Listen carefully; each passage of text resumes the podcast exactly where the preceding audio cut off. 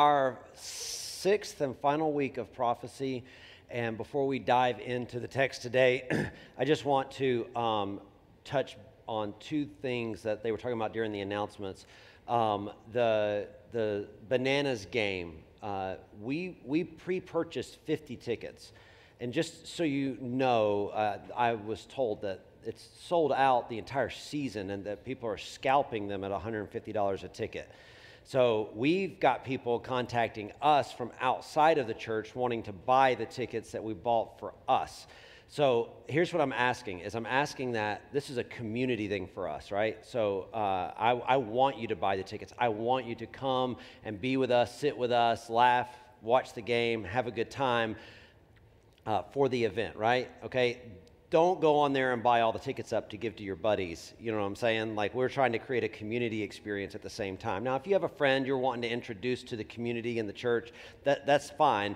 But we bought 50 tickets and they're going to be gone in no time. And we did this for you guys. So, and to support the, the women's health care at Thrive. So, make sure you get your tickets soon as well. Because if you're thinking, oh, yeah, I might want to do that, we don't have the ability to go get more tickets when they're gone. All right, so you need to get on, get your tickets purchased, uh, and that's June 17th, right?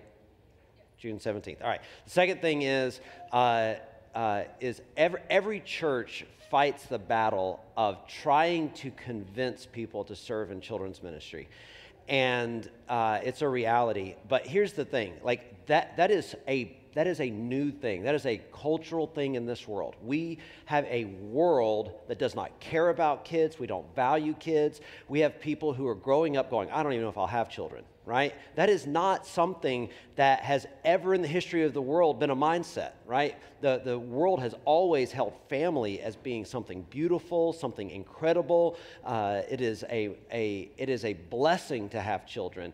And so I got to just say, counterculturally, like, like, you know, some people do not need to serve in kids. Do not get me wrong. You do not need to serve in kids, okay? Some of you can show up one Sunday a month or every two months and help some of the kids. And you should see that as something that is of value, not something that is like, oh, I dread doing this, I don't like children. Like a lot of that is the world around us telling us that children are bad, right? Children are bad, children are bad. That is not a biblical truth. Children are incredible and they are a blessing, and it, there is nothing that I hold of greater value in this world in my relationship with Christ than my family. It is the biggest best gift God has given me is my family. Like, I love being a dad. I love being a husband. I am all about it. And I am young. My kids are young. But I'm going to tell you, when I'm a granddad, and that day will come one day, I'm going to love being a granddad. I am not going to be afraid of it. I do not care what the world around me says. They are wrong. Children are amazing. They should be invested in and be led. They matter. And uh, so if that steps on your toes a little bit, you know, they make band aids for that stuff. All right, help us, okay? We are getting ready to bring on a family pastor director that's going to get our kids' ministry off the ground, and we're going to need help to be able to invest in the next generation so that they know Jesus and that they are able to grow up with biblical truths right? That is part of the responsibility of the church globally, and we take the Bible seriously.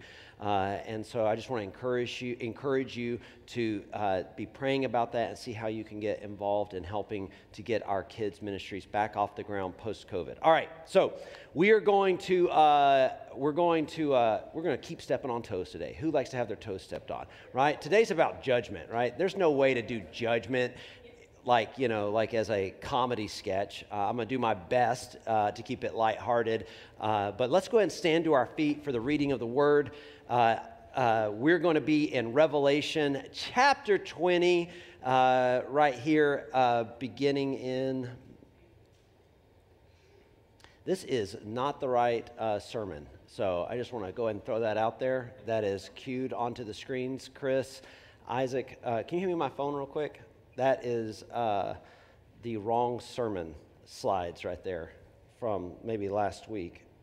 All right, so I'm going to read the, uh, the word to you today uh, from this, beginning in Genesis chapter 9 and uh, verse 8. Uh, while they work on getting that sorted. Uh, then God said to Noah and to his sons with him. Now, you know it's good that we're wrapping up a prophecy series out of the book of Revelation, and the pastor starting in Genesis chapter 9. So I hope you brought your lunch with you. Then God said to Noah and to his sons with him, Behold, I establish my covenant with you and your offspring after you, and with every living creature that is with you, the birds, the livestock, and every beast of the earth with you, as many as come out of the ark. It is for every beast of the earth. I establish my covenant with you that never again shall all flesh be cut off by the waters of the flood, and never again shall there be a flood to destroy the earth. And God said, This is the sign of the covenant that I make between me and you and every living creature that is with you for all future generations. I have set my bow in the cloud, and it shall be a sign of the covenant between me and the earth when I bring clouds over the earth and the bow is seen in the clouds, I will remember my covenant that is between me and you and every living creature of all flesh, and the waters shall never again become a flood to destroy all flesh. When the bow is in the clouds, I will see it and remember the everlasting covenant between God and every living creature of all flesh that is on the earth God said to Noah, This is the sign of the covenant that I have established between me and all flesh that is on the earth. Let's pray. Lord, we love you, and I'm thankful for the opportunity to teach your word today. I pray, God, that you would lead, guide, direct me as I am presenting uh, context, as I am presenting uh, the word. Lord, that it would be truth Lord, we want to be faithful to your word. I pray that uh, for those that are hearing this today, whether they're here in the room or watching online or maybe even at a later date, they're tuning into this, Lord. I pray that your Holy Spirit would do what only the Holy Spirit can do. There would be a stirring in our hearts, God, that we would be receptive and that we would be transformed, that our minds would be renewed. In your mighty name, amen. Amen. All right, so today, like I said, you can be seated. I'm going to be talking about judgment.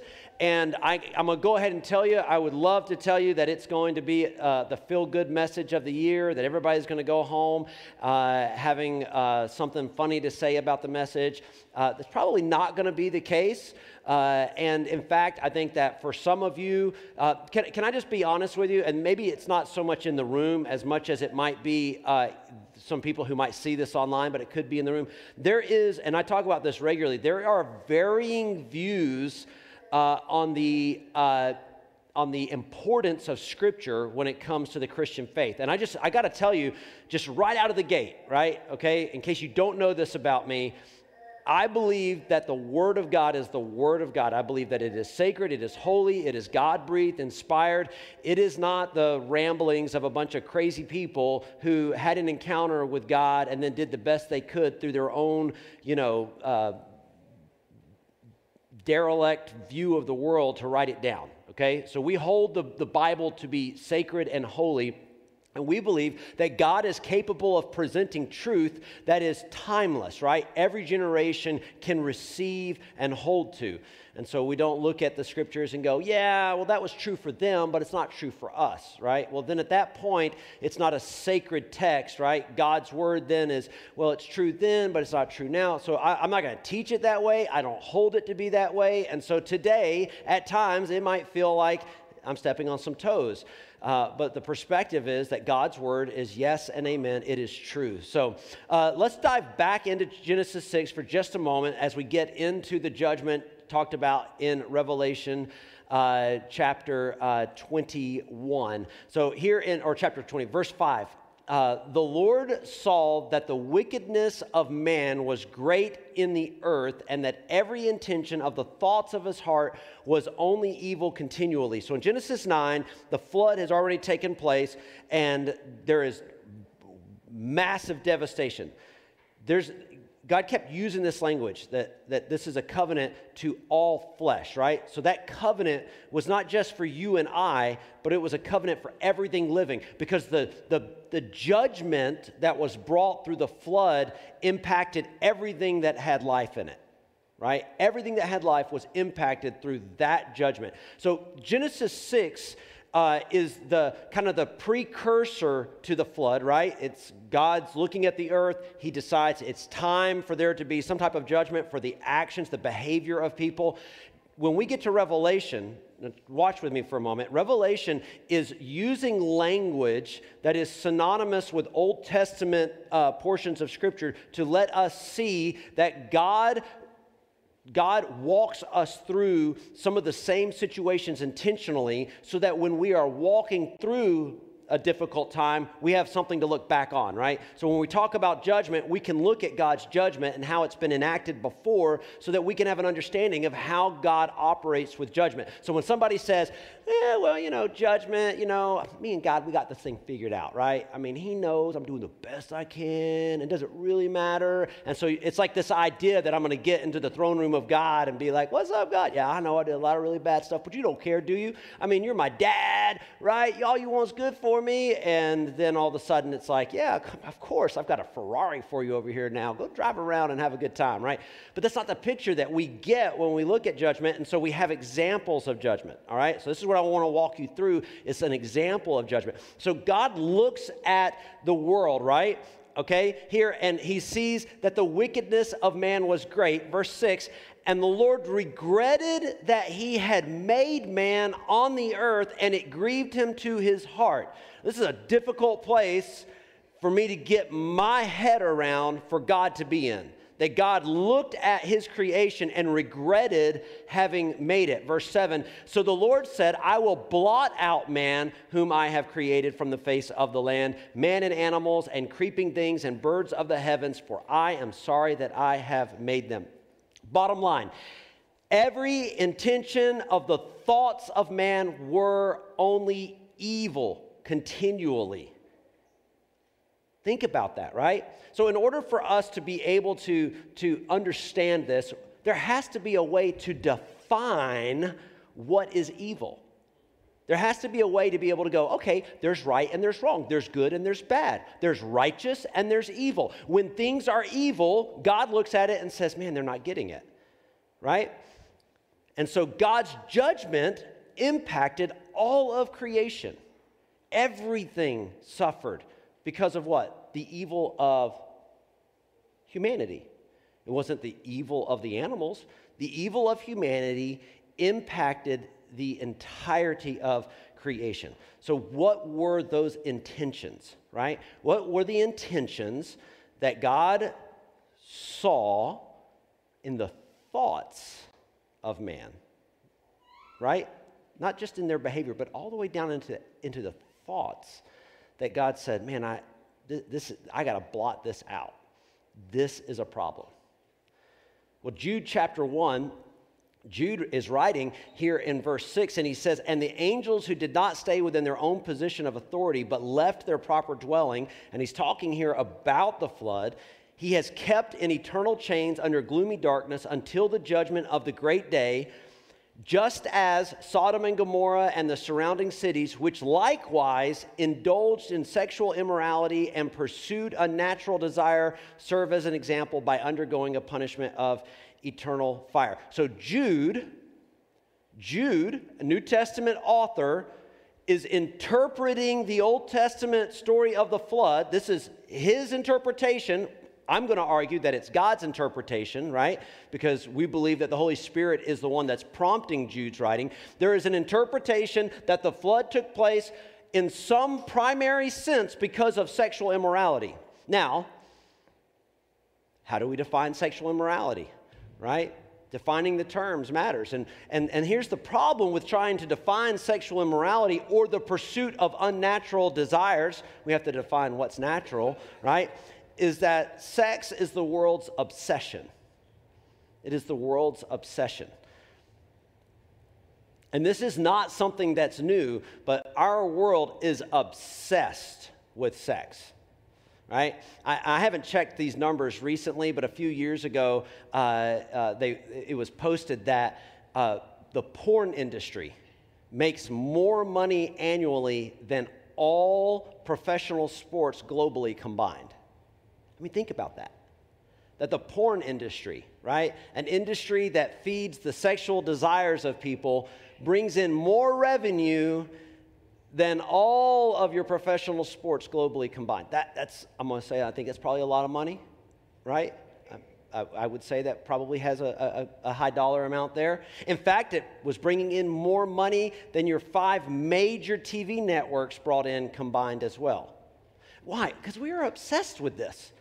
And, and, and I, have been thinking about this, right? And, I, and, and uh, I've, I've been kind of meditating on this judgment thing. And in fact, I was going to try to just kind of squeeze it in last week, right? I told y'all a couple weeks ago it's going to be the last week last week.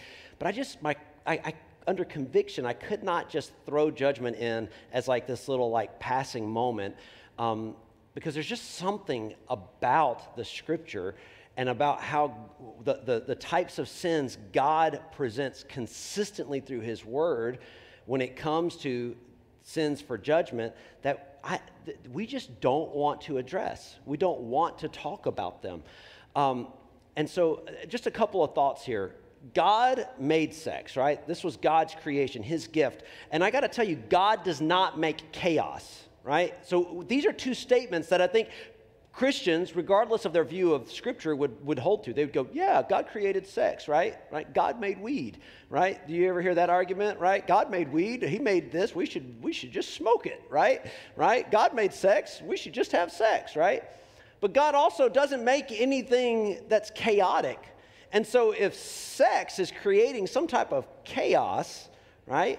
My, my kids are probably loving how many times I'm saying sex in the sermon today or all the kids are apparently.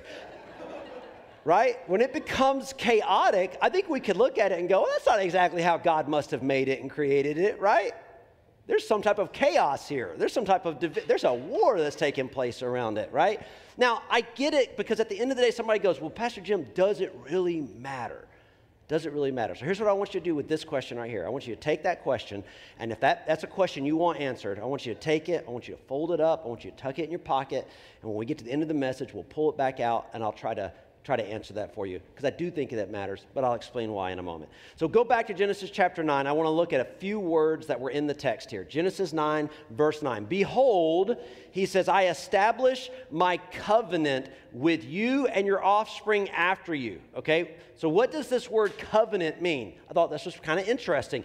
It is, and when we talk about what does it mean, like we're talking about in, the, in its usage, right? So like, like how could it be used in a sentence structure, right, that would help us understand the intent? An alliance, a treaty, a constitution, right? So, a constitution, this word would be used in, in the sense of a constitution, meaning that there is some type of covenant that is being made. So, when we think about the U.S. Constitution, we think about a, a, a, a covenant that is made between the government and the people right? There is an agreement and there are standards to be upheld. Okay? So this is a covenant that God enters into with all of creation. Okay? Verse 16, when the bow is in the clouds, I will see it and remember the everlasting covenant, right, between God and every living creature of all flesh that is on the earth. So, this word bow, and depending on the translation that you're using, it might read bow, it might read rainbow, right? So, the reason that it says bow here instead of rainbow is because that word is also the word for a bow used for hunting. It is also used for the rainbow that's in the sky, right? Okay? And so the picture being that God, the hunter, the one that brings justice, has taken his bow and made it visible so that we can see that because it's on the wall, right? It's not in his hands. It's not being used to come and bring judgment in this moment. So there is time, right? And so this rainbow is meant to remind us. So when we see after a storm and we see the rainbow in the sky, it is meant to remind us. Verse 17, God said to Noah, This is the sign of the covenant that I have established. So, what is a sign? It's a distinguishing mark or a signal, right? And immediately I thought of the bat signal, right? I know that's what your mind went to when you saw that just now, but think about it for a moment. This is a really good example for us the bat signal. Uh, Commissioner Gordon needs to speak with Batman, so what does he do? He goes to the bat signal and he shoots it up into the sky. And in case you were wondering, the science behind this is bunk. It doesn't work, right? You have to have constant cloud coverage, and the clouds have to all be at the exact same ceiling, and there can't be any movement in the clouds in order for the signal to look the way it does. So whenever you're seeing the bat signal in a, a movie, it's fake. They've CG'd that stuff. There's no bat signal that's really working. Um, you can look it up online. But let's go to the premise of the bat signal, right?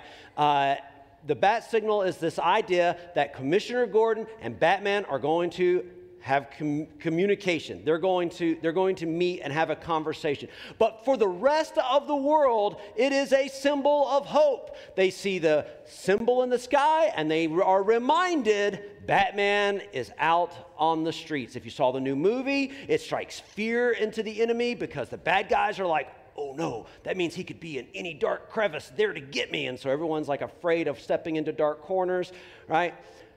When you see the signal, as a normal person, you go, okay, there's somebody out here to help me, right? When we see the rainbow, right? The rainbow has one intention it is to remind us that we are in a covenant with God, that He will not bring a judgment that is spontaneous in nature to flood the world and kill everything at one time. He will not bring a judgment the same way that He brought it in Genesis chapter 6 through 9. Okay? That judgment, that form, it will be different next time, but that there will be judgment. Note that the, con- the covenant is not, well, I'll never hold people accountable, I'll have no expectations of people. That's not what's happening in the covenant. The covenant is the, the, the, the agreement, the alliance with the world is that I'll, I won't do it the same way, right? So, what is the rainbow? The rainbow is a symbol of hope. It is a symbol of hope that God is giving us time. He's giving us time to react, to respond, to make changes, to make corrections to the way that we live life, the way that we do life in the world around us, right? And we live, though, in a culture that gets its way. This is the mindset of our culture. I'm going to get my way, what I believe is right it's a really easy analogy right here to, to look at a court case, right? And so you have the, the prosecution and the defense. And what do they do? They both bring in experts, right? And so the prosecution, they bring in an expert, and the expert says, Well, I've got this degree from this acclaimed place and all these certifications, and I'm telling you right now, this is exactly what the truth is. And then def- the defense brings in their own expert, and their expert says, Well, I've got this degree from over here and all of these certifications, and I'm telling you right now that this is how it is, right? And so both sides bring quote unquote highly educated professionals, and they come up with completely differing views on whatever it is, right? How the murder was uh, achieved, or what the technology that was used meant, or what, what, linguistics. Like people come in and they make it mean what they want it to mean, right? Uh, uh, one of the things that we talk about is like when it comes to statistics and data, right? If we just only cherry pick the data we want to use, we can really make a case and an argument for almost anything, right?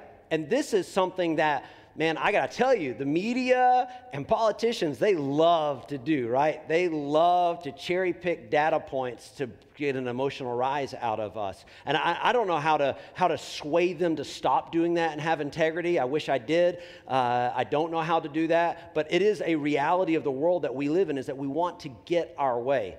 Uh, when Isaac was little, we had gone to visit family and we were uh, on our way home and uh, he had asked to do something, and I said, No, we're not doing that. And he said, Yeah, yeah, we definitely are. And I was like, Well, hold on just a second. Now, I said no, and this is not normal. And he goes, No, I want to. And I was like, Oh, you're still not going to. I don't know what's going on. And I'm having that moment when you're driving. I don't know if you've had this as a parent where it's like, I will pull this car over right now, right? I mean, I watched one lady one time pull her shoe off and just start swinging it in the back, right? I never did that. But, but I'm thinking to myself, like, we've never had this interaction, right? And if I remember correctly, actually, I think Carmen was driving and I was in the passenger seat. I might not have that right, but, but we both were like, hold on, what, what are you doing? Like, this is not normal. And he says, Well, I was playing with my cousin, and my cousin said that she was going to do something. And I said, oh, My mom and dad don't let me do that. And she said, Oh, here's the trick. You just keep arguing and screaming and yelling, and they'll finally give up. You'll always get your way. As long as you have the tenacity to demand it, eventually they just give up, right? And we were like, oh, no, that is not happening in this house, right? And, and it didn't. Um, I'll, I'll give Isaac credit. Isaac, he woke up real quick right there in the car, and we didn't have that problem from him. But I got to tell you, that was a moment for me because I watch full grown adults today who can't take no for an answer and they're going to scream and yell until they get their way. And then it's not enough to get your way on top of that, everybody else has got to agree with you and they've got to believe what you're believing. They've even got to wear the t shirt. You're not wearing the t shirt. I'm going to keep screaming and yelling until you go get your t shirt on, right? And, and, and we have this culture of, I'm going to get my way. But I got to tell you that a culture that gets its way still faces judgment. There's still consequences for actions. And the idea that somehow we can circumvent those consequences is just not a reality. It's not a reality. We may be able to circumvent the consequences of a decision, right? For today, for tomorrow. Maybe we can get by for a few years, but it catches up with us, right? It catches up with us. The world around us is one that has an ebb and flow that deals with consequences. Now, last week we laid out the picture in Revelation chapter 20 of the millennial reign, right? And this is the picture of the tribulation has ended, uh, Jesus shows up, the enemy is defeated, he's thrown into a prison for a thousand years, and Jesus is going to reign here on earth for a thousand year period. And it says that the nations of the earth will come and seek wisdom and guidance from Jesus, but at the end of the thousand years, that serpent, that crafty little devil, him, he's going to be released one last time to deceive the hearts of men. Same thing he did in the garden. He's going to say, No, you don't need God, right? You've lived a thousand years with Jesus, but you don't really need him. And some people are going to be like, Yeah, I can be my own God. I can do my own thing. And there'll be one last rebellion, and then that rebellion will be squashed, and people will go, I mean, the evidence will be overwhelming, but people will still not believe, right? And then we are brought to what Scripture shows us are, and this is what most scholars agree on when we're talking about doctrine. And so I'm going to lay them, I'm going to lay it out this way for you. Hopefully, it'll make a little bit of sense. Uh, what are two judgments? Okay, two judgments. So, and the reason I want to lay it out this way is because I think that it's important for you to understand uh, what the judgment looks like for, uh, for you, whether you are a believer or not a believer. So, Revelation chapter 20, uh, going here into verse 11. Then I saw a great white throne and him who was seated on it. From his presence, earth and sky fled away, and no place was found for them. So, this is like a moment where it's like you're in the vacuum of space, is the way that it, it kind of feels, right? Verse 12, and I saw the dead, great and small, standing before the throne, and books were opened. Then another book was opened, which is the book of life. And the dead were judged by what was written in the books according to what they had done. It says, And the sea gave up the dead who were in it. Death and Hades gave up the dead who were in them. And they were judged, each one of them, according to what they had done. Then death and Hades were thrown into the lake of fire. This is the second death, the lake of fire. And if anyone's name was not found written in the book of life, he was thrown into the lake of fire. So, this judgment specifically that we see here is a judgment where the rainbow is gone, right? The covenant is fulfilled. Right? The millennial reign has come to an end. We're standing at judgment. The rainbow is no longer there as a hope that God's hand of judgment is stay. Uh, you could think of it like this that the hunter's bow has been taken off of the wall. And those people that do not know Jesus, and let me tell you what it means to know Jesus. This is not rocket science, all right? There is not some like 20 step plan to knowing Jesus. Uh, you don't have to serve for five years before you get your Jesus papers. It's really simple. You come to a place where you realize that you cannot save yourself and that Jesus is the only hope. And the scripture says that if you believe in your heart and confess with your mouth that Jesus is Lord, you will be saved. And so salvation is not for some like little portion of the population that's able to level up enough in life. No, it is for anyone who will believe. But those that do not believe do not get their name written in that book.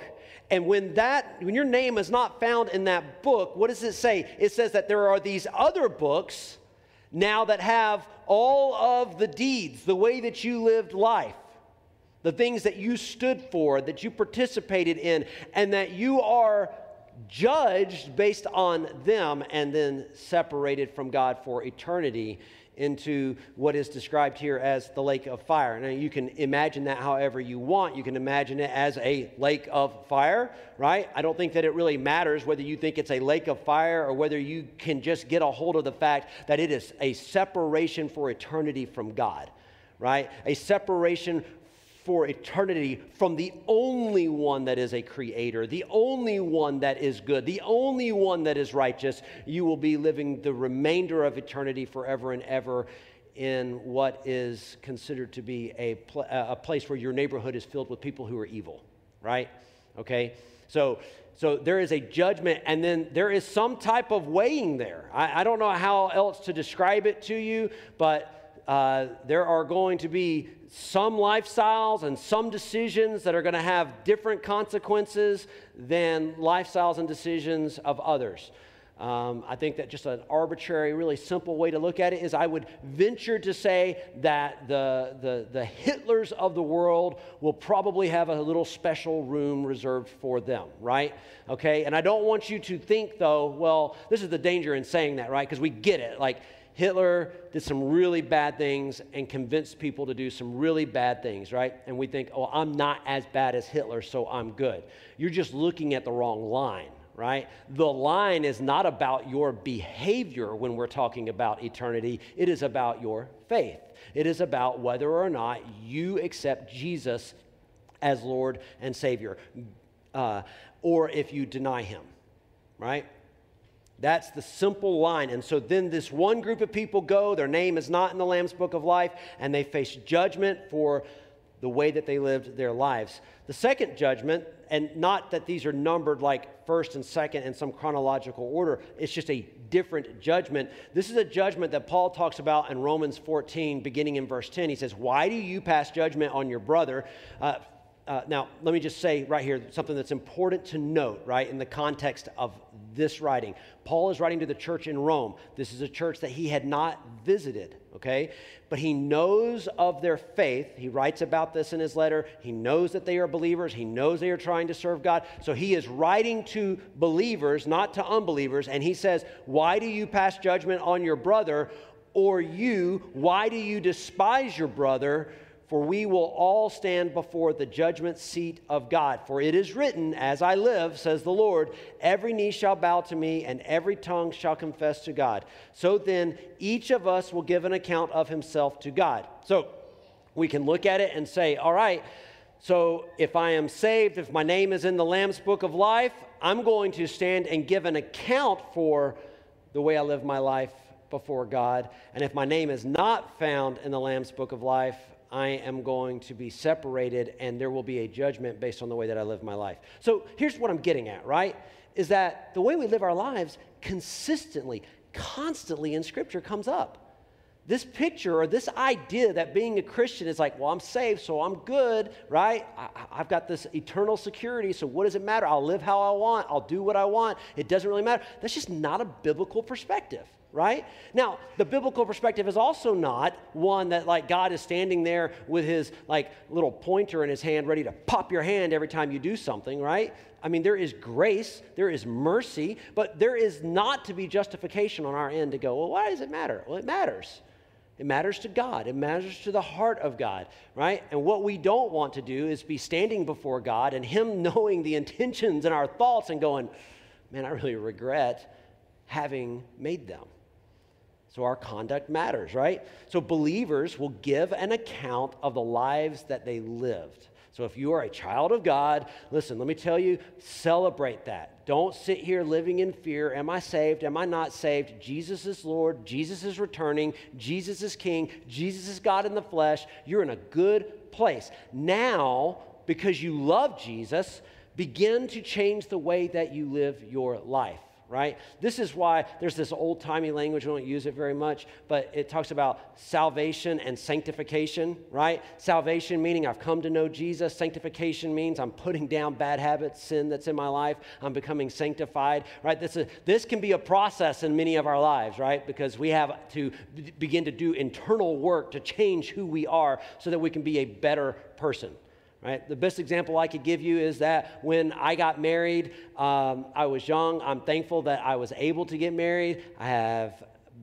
really been, I don't want to use the word luck because I don't want to make anybody else feel bad, but I mean, I, I definitely got the better end of the deal for, you know, in, in, my relationship with my wife. We are very happy, but I have got to tell you that I am not the man today that I was when we got married. The man that married my wife stayed up all night playing Halo and Halo 2, right? He was late to work every day. All he cared about was video games and hanging out with everybody. And, right, I wasn't taking responsibility for much more than, than whoever it was that was calling, demanding responsibility at the moment, right? But by the grace of God, I began to make changes in my life. I began to become aware of these areas where I needed to grow and be better. And I didn't need somebody nagging me and chasing me down. No, I just wanted to become a better person. Why? Because I saw the value in that, right? And I saw that modeled for me by Jesus. I saw that modeled in the scriptures. There's a call for me to be a better person. So, this picture of sanctification, right? So, believers will give an account of the lives that they live. Because I become aware of that, I begin to go, oh, I want to live my life in a way that I'm not embarrassed at the account that I give. Look at 1 Corinthians chapter 3, verse 11. For no one can lay a foundation other than that which is laid, which is Jesus Christ. So any life worth living is going to be on one foundation, and that's the foundation of Jesus, right? So you get saved, you begin to live your life. Jesus is the foundation for that. Now, watch this. If anyone builds on the foundation with gold, silver, precious stones, wood, hay, straw, each one's work will become manifest, right? For the day will disclose it, because it will be revealed by fire and the fire will test what sort of work each one has done. If the work that anyone has built on the foundation survives, he will receive a reward. If anyone's work is burned up, he will suffer loss, though he himself will be saved, but only as through fire. So, in other words, the choices you make in this life have eternal ramifications. Now, some people, some of you are the glass is half empty. That's just the way you look at it. And you go, oh man, so everything I do, man, God's out to get me. That is, you are only looking at it from wood, hay, and stubble, right? Right? There's a beautiful part of this, and that is that if you'll do the hard work and make the right investments, you get an eternal reward from that. I mean, think about it. Who in here would not, if you could go back 10 years and invest in Tesla or Bitcoin or Amazon, you would not dump your entire life savings. You would sell everything you own to buy up portions of those companies so that you could be here 10 years later as a wealthy person, right? You would go, that was a good investment. So we get what good investments are, right? We also know what bad investments look like. We know what good investments and bad investments. And instead of sitting here being afraid, right, you have an entire book that teaches you how to make good investments. And so, what he is saying here when Paul is writing to the church in Corinth, he's telling them, he's saying that, look, if you will live your life in a way that honors God, you will be building on a foundation, a, a, a home, an eternity that will last. Now, everybody that is a believer and has the foundation of Jesus makes it through the fire right? And this is, this is so important just because people ask all the time. They go, How do I know I'm really saved, right? I don't think that's the problem that saved people are really wrestling with. The problem that they're wrestling with is that they are building their homes out of straw and they're really concerned that the only thing that's going to be left is the foundation. And you should be concerned about that. When we started the church, 11 years ago, just within a few months, there was a series of really devastating tornadoes that went through uh, Birmingham, Alabama, right? And so I'm from uh, that area, and so we took a team. We went back to Birmingham. We took a trailer filled with stuff to go bless families, and we went and looked at some of the devastation. Guys, an F5 is a pretty, pretty severe tornado, okay? It's the highest ranking that they have. And an F5 had come through this area, and the only thing left, left there was the foundation of houses. And it looked like not only was it just the foundation, it looked like everything had been scrubbed off and they had been pressure washed. Like nothing. When I tell you nothing, I'm not saying like, oh, there was a wall and like a caved in roof. It was pretty bad. The foundation looked stable. I'm telling you, everything else was gone. It was gone. There was a mattress speared to the top of a pine tree, right? In the middle of the road that we were driving down was a, uh, an Xbox just sitting there in the middle of the road with nothing else around it. Like chaos had come and destroyed everything else around. And the only thing that made it, the only thing that survived and was still standing was the foundation, right? So the picture here is, is one that's simple for us to get, is that is that if our foundation is in Jesus, right? I do not have to be living my life going, oh, I don't know if I'm saved, I don't know if I'm good enough. That's not what, that, what, what we're called to be concerned with once we accept Jesus as Lord of our lives. We are concerned with what are we doing for eternity. What type of investment are we making? How are we honoring the Father? And here's the thing is that the right investments, they don't just reap an eternal benefit for you, they reap an eternal benefit for others. Because people are looking at how we live our lives. They say, "Oh, you believe in Jesus?" Yeah, but I don't really see any difference in you and the guy over here that says he doesn't believe in Jesus, right? Well, that's probably a good sign that you have gathered some straw and wood and you're building up a little house for yourself and it's not going to make it through the fire. That should be concerning. People should be able to see the difference in you, right? They should be able to see you're a child of God, the way you live, the way you talk, the things you believe are just different. Right? I am I am sorry, but there are things that the Bible teaches that I hold to that hurt people's feelings. I believe in the sanctity of marriage. That hurts people's feelings. People don't want to hear that, right? Okay, I believe that children are a blessing. Can I tell you, people do not want to hear you say that children are a blessing, right? I mean, you had the, the uh, CEO of Pfizer week before last say that the world's population should be cut in half right? That, that does not scream, I love children. You know what I'm saying? Right? Uh, I think we need the population to be halved. That's uh, like, like uh, you, you need to stop talking, bro. You know what I'm saying? Like, I, I, that's like Thanos level right there, right? Snap your finger, have a, okay, anyway. All right, okay. Now, what I am telling you here, I'm going to lay this down for you real quick. What I am telling you the church has taught this for 2,000 years. I'm not coming up with some new program, right? Okay? I, this is not me as a pastor going, no, I know that pastors have always said it this way, but I was drunk the other night and snorting some drugs, and God spoke to me and showed me that it was all a lie. And uh, here's what he really was saying, right? You think that's crazy, but there are pastors who do that stuff. And then they say God spoke to them in the middle of their like LSD trip or whatever the drug is. What are the kids doing these days, right? Okay, now, now let's get a little bit more lighthearted. Are y'all ready? Right? That's heavy. Judgment's heavy. We're going to wrap up the series with some crazy town. Here we go. We're wrapping up right now. So once the judgment is concluded, God establishes a new heaven and a new earth, right? You probably have heard this new heaven, new earth. This is exciting, right? Okay? Right? No, no, watch this. So, John, who God's giving the revelation to, says that he has a vision of a new Jerusalem descending to the earth. I just want you to think about that for a moment, okay? What does descending mean, right? Okay? New heaven, new earth, and there is a city coming out of the heavens, is what he says, and it is coming down to earth. A city coming from the heavens down to earth. And then he gives some measurements for this city, because it's a big city, is what he says. In verse 15 of chapter 21, and the one who spoke with me had a measuring rod of gold to measure the city and its gates and walls. So apparently, God thought it was probably a good idea for us to understand this city that's coming out of the sky down to this new earth, how big that it was. The city lies four square, its length the same as its width that's what four square means. It's all four sides are going to be the same. And he measured the city with his rod, 12,000 stadia. Its length and width and height are equal. So there's, there's four sides, and just as big as it is this way, it is this way, and it is this way. Right? That is 12,000 stadia. And you're thinking to yourself, what's 12,000 stadia? Well, he says he also measured its wall 144 cubits by human measurement which is also an angel's measurement so what does that tell us right well thankfully we know that a stadia and a cubit were a, a, a unit of measurement that were used used during the time of Christ, and we're able to translate that, right? Are you curious what that looks like? I'll show you real quick.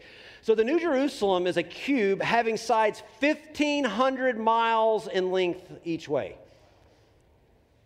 So, in perspective to Earth today, this city that comes from the sky and lands here, right? That's, that's, that's some dimensions for you, right? All right, what does that mean, right? Are you ready for this? I have no idea. I have no clue. I have listened to what everybody has to say. I don't know. It is a mystery, and I am not going to lie to you. I am pumped to see exactly what that looks like, right? Okay? Uh, I, I want to know the physics of how this works when Jesus finishes all of this and there's a new heaven and a new earth. If I had to guess, I would think that it just means that a new heaven, a new earth, it means that the new earth is going to be a lot bigger than the earth that we're on, and so it will have a ratio that makes more sense. Revelation 21, verse 23 And the city has no need of sun or moon to shine on it, for the glory of God gives it light, and its lamp is the Lamb. By its light we will, will the nations walk, and the kings of the earth will bring their glory into it, and its gates will never be shut by day, and there will be no night there, right? They will bring into the glory they will bring into it the glory and the honor of the nations, but nothing unclean will ever enter it, nor anyone who does what is detestable or false, but only those who are written in the Lamb's book of life. Can I just tell you, we're, we're, at the very end of the book, okay? We're at the very end of the book. And there are just a few things that, that I got to tell you that are blowing my mind at this point. Judgment has happened, right? We're in a we're in eternity a new heaven a new earth a new city. And then he says that there are nations. Who, what are these nations right? There are kings. Who are these kings? And then it, then this is the, the the next thing that blows my mind. He even references the unclean during this time.